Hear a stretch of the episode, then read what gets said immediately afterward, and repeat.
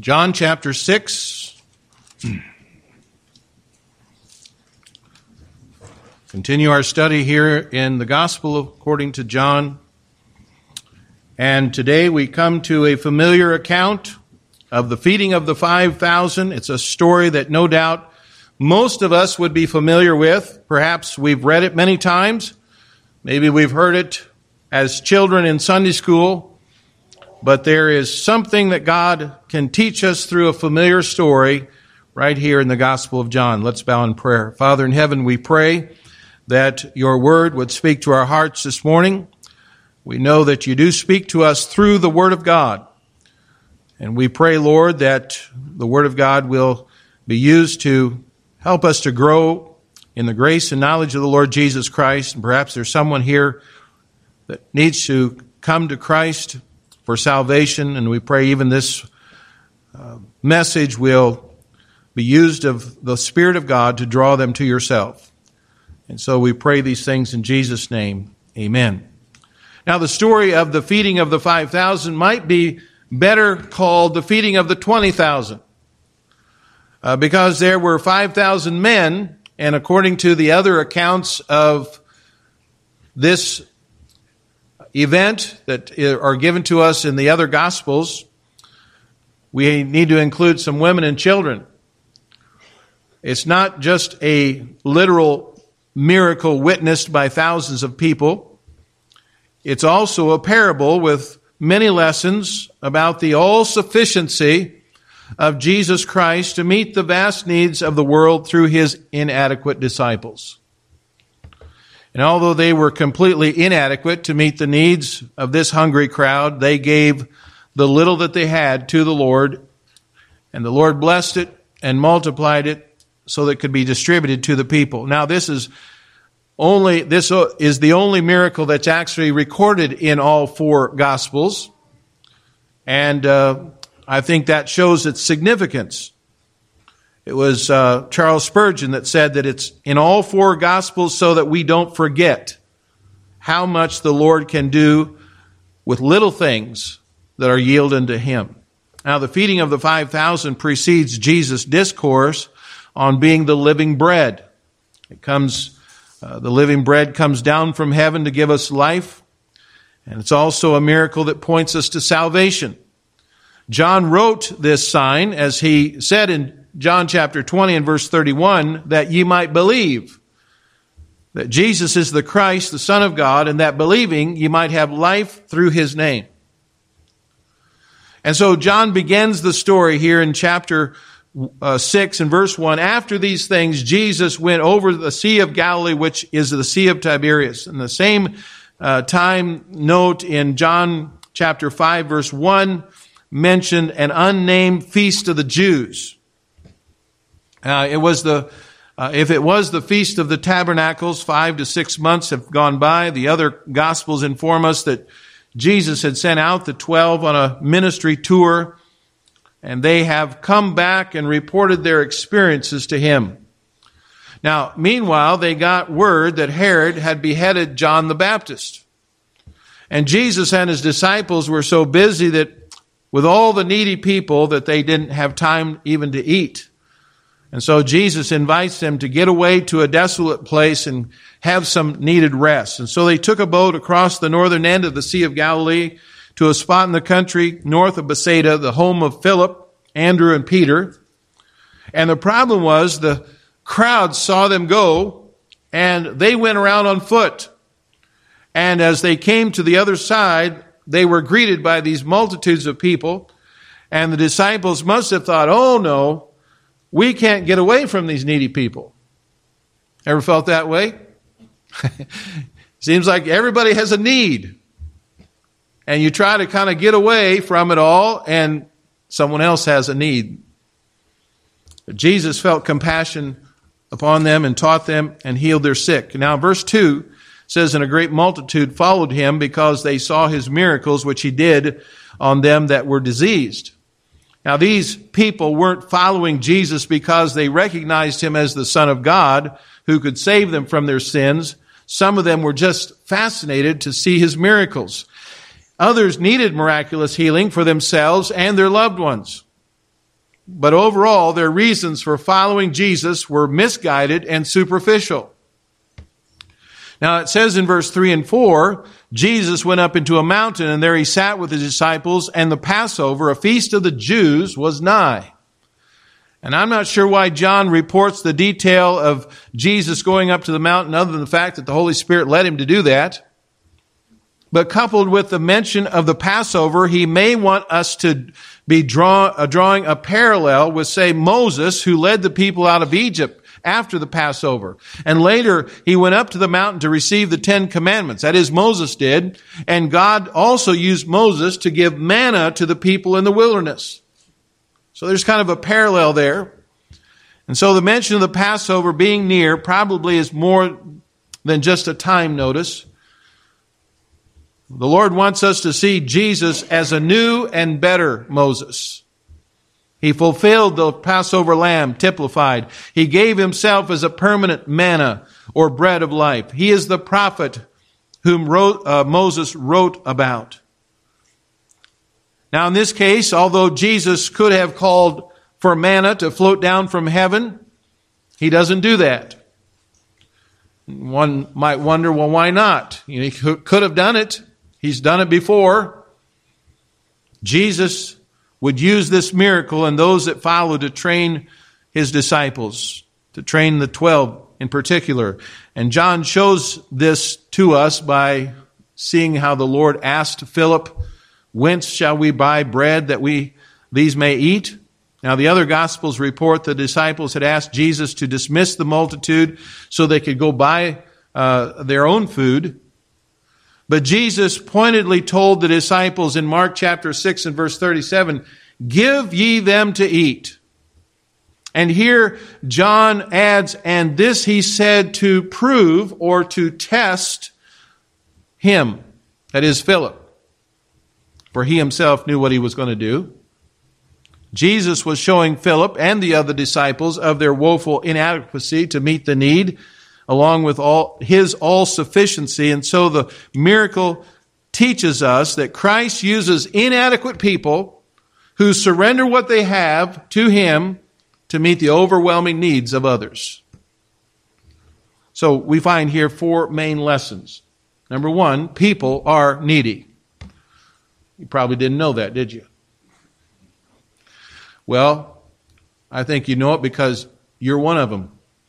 I'm one of them. We are needy people. And we are surrounded by needy people. Here there were about 20,000.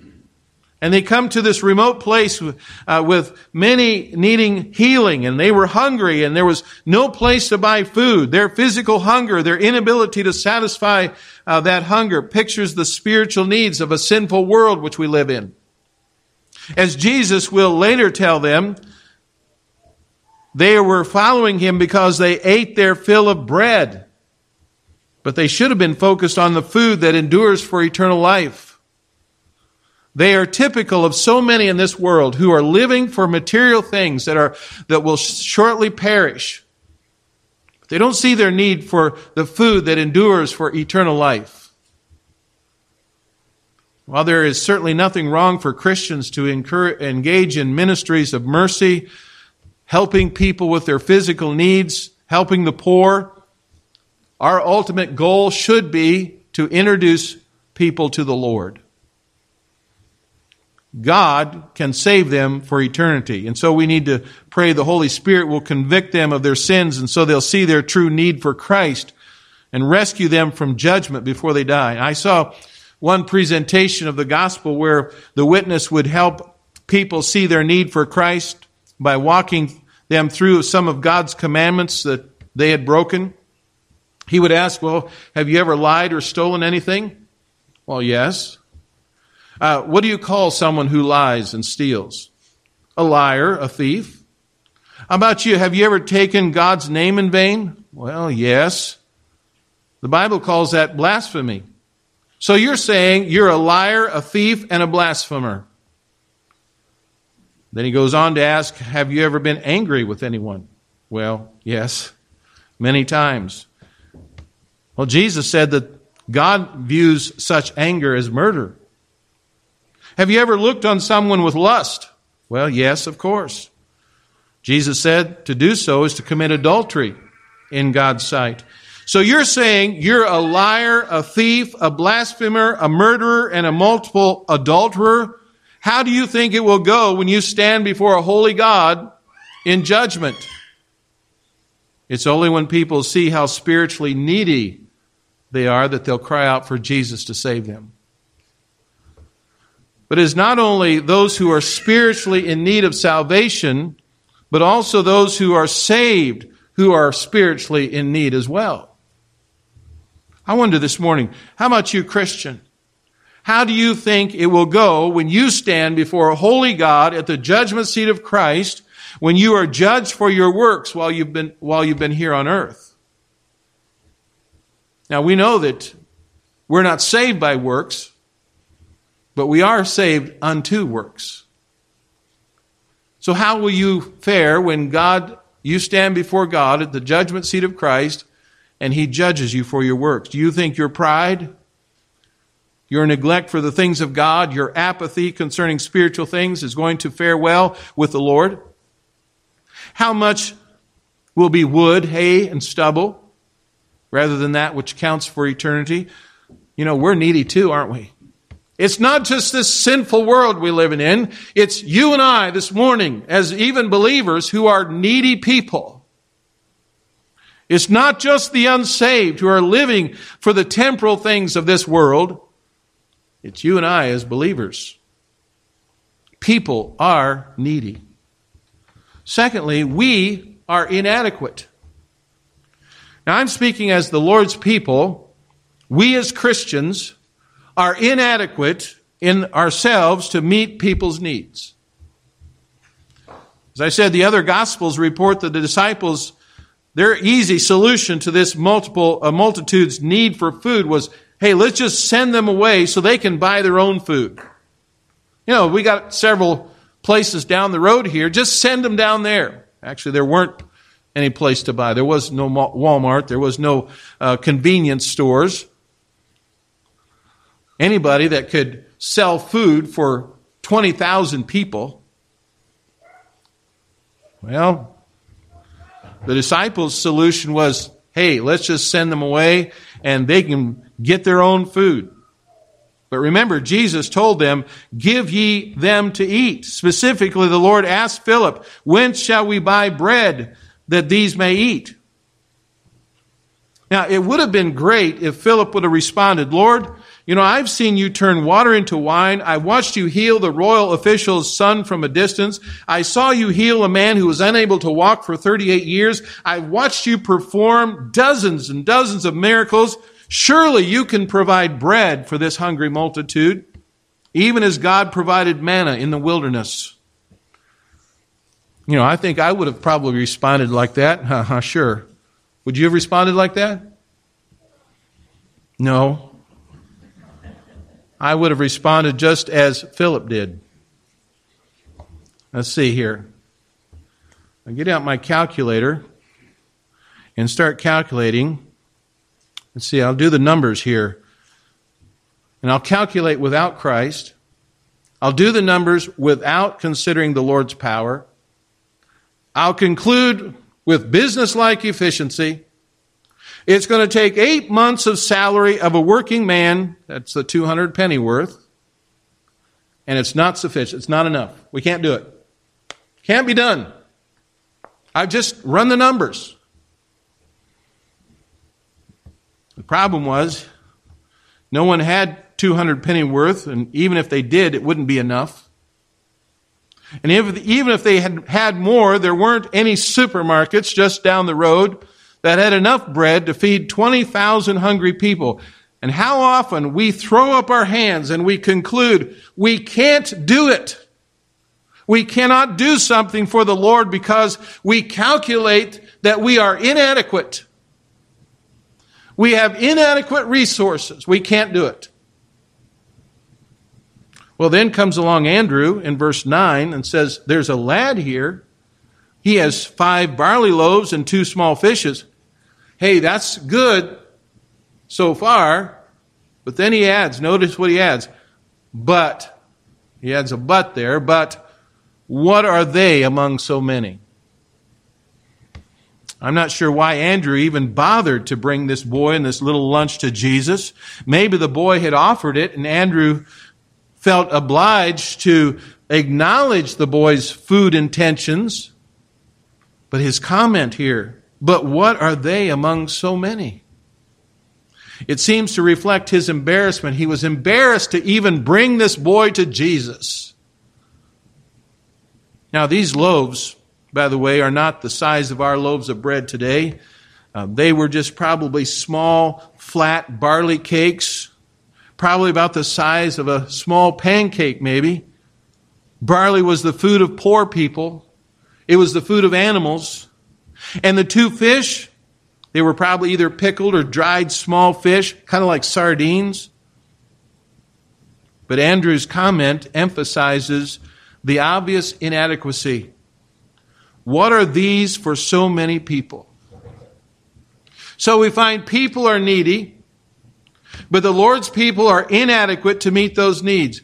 But notice, thirdly, Jesus is all sufficient. Christ is all sufficient to meet people's overwhelming needs. Jeremiah prayed in Jeremiah 32, 17, Ah, Lord God, behold, thou hast made the heaven and the earth by thy great power and stretched out arm, and there is nothing too hard for thee. If Jesus is the Lord God in human flesh, creator of heaven and earth, then there would be nothing too difficult for him. John brings out Christ's all sufficiency in at least five ways. Number one, Christ is in control. Christ is in control of every situation. Verse 6 tells us, and this he said to prove him, for he himself knew what he would do. Now, Jesus never tested anyone in the sense of testing them to do wrong. God doesn't tempt you to do wrong. But he does test his servants so that they can learn to trust him more. And as someone has observed, it was not bread that he was seeking from Philip, but faith. John's comment here, for he himself knew what he would do, shows us that Jesus wasn't stumped. He wasn't asking the disciples, hey, why don't you get together and brainstorm this and see how you can fix this perplexing problem? Rather, Jesus was in complete control. And no problem that you or I will face will ever take God by surprise. It will never cause him to wonder, how in the world am I going to solve this one? Christ is in control. Secondly, Christ is concerned. Now, this isn't a concern of worry, but a concern of care more care about needy people than we are, more caring about needy people than we are. The disciples wanted to solve this problem by sending the multitude away to buy their own bread. Let them fend for themselves. That's their problem. They were more focused on their own need for a break than they were the multitude's need for food. And they viewed this hungry multitude as a bother. But Christ was concerned for them. And he wants us to learn to look at the needs of people through his eyes. And he has compassion for them and he delights to meet their needs. Thirdly, Christ is not limited. When Philip came up with his 200 pennyworth estimate, of course, he didn't have 200 pennyworth. Jesus didn't say, well, why don't you take a collection from the crowd? See how much money you can raise. No. When Andrew offered his apology, but what are they among so many? Jesus didn't say, Well, I'll bet there's more food in this crowd. Let's just get everyone to share. You see, Jesus wasn't limited in any way for a meager lunch. And he isn't limited today by the fact that we don't have enough money or time or talent to get the gospel to the whole world.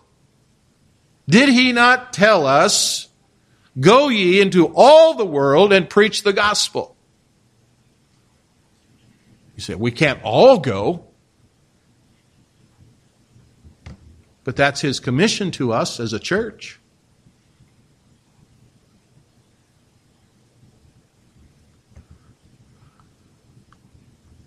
Someone has pointed out, the meeting of need, the meeting of a need is not dependent upon the supply in hand, but on the blessing of the Lord resting on the supply.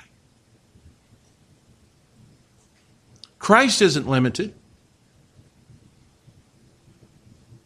And he's not limited in, in, today in getting the gospel to this world. Fourthly, Christ does not barely meet needs. John draws a contrast between Philip's that every one of them may take a little in verse 7 and Andrew's but what are they among so many? in verse 9 and Jesus distributing to the people as much as they would in verse 11 it reminds us of when God sent the manna to the Israelites in the desert, and we read that in Exodus chapter 16. It says, They gathered every man according to his eating. And to emphasize the sufficiency of the manna, the text repeats it in verse 21 of chapter 16, and they gathered it every morning, every man according to his eating. Nobody went hungry. When Jesus fed the 20,000, everyone was satisfied and there were 12 baskets full of leftovers.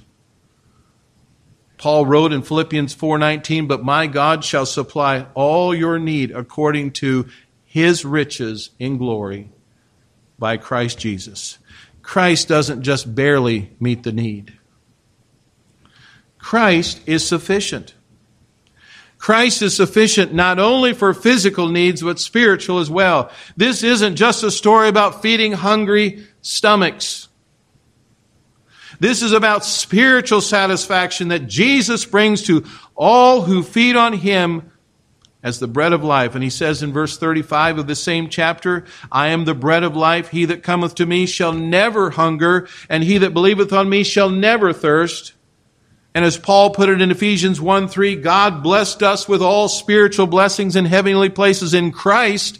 I wonder, are you satisfied this morning with Jesus as your living bread? When Jesus was dealing with the Samaritan woman back in chapter 4, the disciples, they were focusing on the physical. They said, Rabbi, eat this lunch that we brought to you. But Jesus was focused on the spiritual food of doing God's will. And here the disciples are still looking at things on the physical plane. We all tend to do that, don't we? Everything seems to be on the physical. How do I feel physically? How much money do I have physically? How much uh, can I do physically? How much money will it take to buy bread for these people? This many people. And the multitude was also focused on the physical. After this miracle, they wanted to take Jesus by force and make him a king. He said, This man can solve our economic problems. But later, Jesus rebukes them because they were only interested in filling their stomachs. He had no, they had no concern about the food that endures for eternal life. And even so, today, people will come to Jesus because they have a need for physical healing, or they need a job, or they need Him to solve some pressing problem, and He can meet those needs, and He often does, but He wants us to see that we all have a deeper need than that. We need to be reconciled to the Holy God. And Jesus provided the only way for that to happen by giving Himself on Calvary's cross. No matter how great your sin is this morning, Jesus is more sufficient to give for forgive your sin and save you from God's judgment. So this miracle shows us that people are needy and that the Lord's people are inadequate to meet those needs. But Jesus is powerfully sufficient to meet the needs of all people, especially their need to be reconciled to God. So how does he do it? That brings us to Christ meets needs. And we could say this in four ways that he meets needs. Number one, he Christ uses people. Now, John does not specifically state what the, peop, uh, what the other gospels state, that Jesus used the disciples to distribute the bread and the fish to the people. Uh, that's all of a part of this uh, event here, this, uh, this happening. And the other gospels kind of give us some of those details, but John does show us how Jesus involved Philip and Andrew And it's only from John that we learn that the five loaves and two fishes came from a boy's lunch. As I said, Jesus easily could have prayed and called down bread from heaven. He, he didn't have to involve Philip. He didn't have to involve Andrew. He didn't have to involve the little people or the little boy uh, or any of these people. But he uses people. And he used people here, including a boy with his lunch, to meet the needs of other people. And if you know Jesus Christ this morning, he wants to use you to meet the needs of people. Christ uses people, but also Christ uses inadequate people. We've already kind of stated this, but Jesus could have looked around the crowd. He could say, Well, hey, you've got a lot of money and you've got money. Maybe we can get this 200 penny worth together and we can get enough to buy. No, he didn't look around for the obviously rich and appeal to them for funds to feed the crowd. He could have asked those with plenty of food to share. Maybe there were others who had brought a lunch too. But instead, he uses people who are painfully inadequate to meet this overwhelming need. And if you think that you're inadequate or you're not competent to serve the Lord, well, you're not ready to serve him then. Someone asked Robert Morrison, one of the first missionaries to China, Do you really expect to make an impact on that great land? Mr. Morrison answered, No, sir, but I expect God to. Hudson Taylor, who followed in Morrison's footsteps, said, All God's giants have been weak men who did great things for God because they reckoned on God being with them. God, by the way, God only uses inadequate people.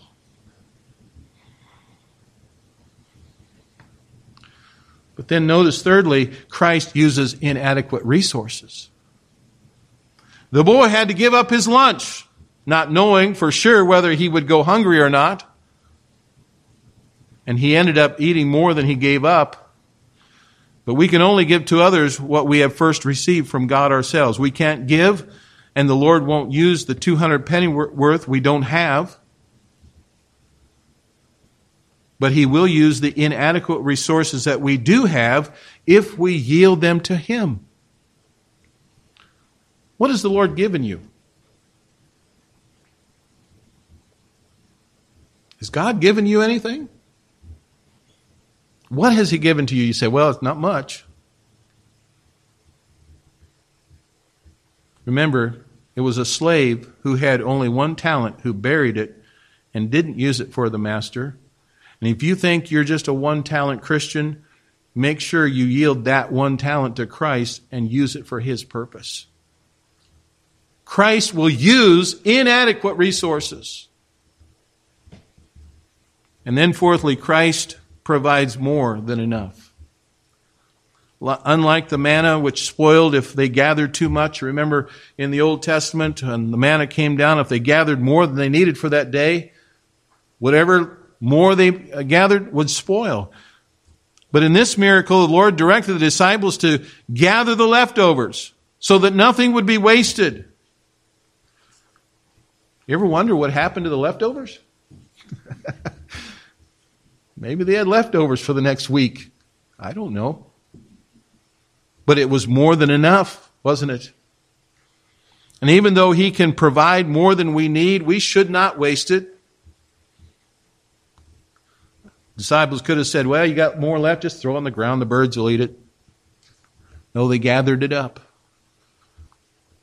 And this shows us the Lord provides for those who serve Him. And there were 12 disciples, and there are 12 baskets full of leftovers, maybe a leftover box for each one. Now, we hear a lot about burnout today, especially pastors, missionaries, and we all need to have some rest and from time to time. And if we're feeling burned out in serving the Lord, it's likely we've been trying to meet others' needs in our own strength. We're trying to feed the multitude with 200 pennyworth that we don't have, and it isn't sufficient for everyone to have a little. But if we came away tired, yes, but with the satisfaction of the fullness of Christ in our souls, then the Lord's blessing is on us. Again, I want you to remember, and we'll get to this later in this chapter, how the, the bread is a picture of Christ. He himself said it was a picture of Him. And when we yield to Him our inadequate abilities and the gifts He uses as He pleases, He will satisfy us beyond measure. And we'll have food to eat that others know nothing about, as Jesus told the disciples back in chapter 4. Now, I have two concerns in this message. First, if you've never tasted Christ as the living bread to give you eternal life, then you, that is your biggest need this morning. That is your main need. Your main need is not for Jesus to heal you or to give you a job or to provide you with a, a, a wife or a husband. Your main need is to come to Jesus for eternal life. And just as you eat the bread to sustain your physical life, even though you don't understand how exactly how it works, you need to trust Christ for eternal life. He promised in verse 35 here of the same chapter, I am the bread of life. He that cometh to me shall never hunger, and he that believeth on me shall never thirst. And secondly, if you've trusted Jesus Christ, my concern this morning is that you offer yourself to Him to use, uh, to meet the needs of others. We always have many ministry needs. Sometimes there are those who work behind the scenes, kind of serving, but also the Lord wants us to use what we have. Even though we think, well, I can't do much. My resources are inadequate. God wants to use you, whether to fellow believers or to those who don't know the Savior. Don't live for yourselves. Live to be used of God, and you'll be satisfied with a basket full of living bread for yourself. Let's pray. Our Father,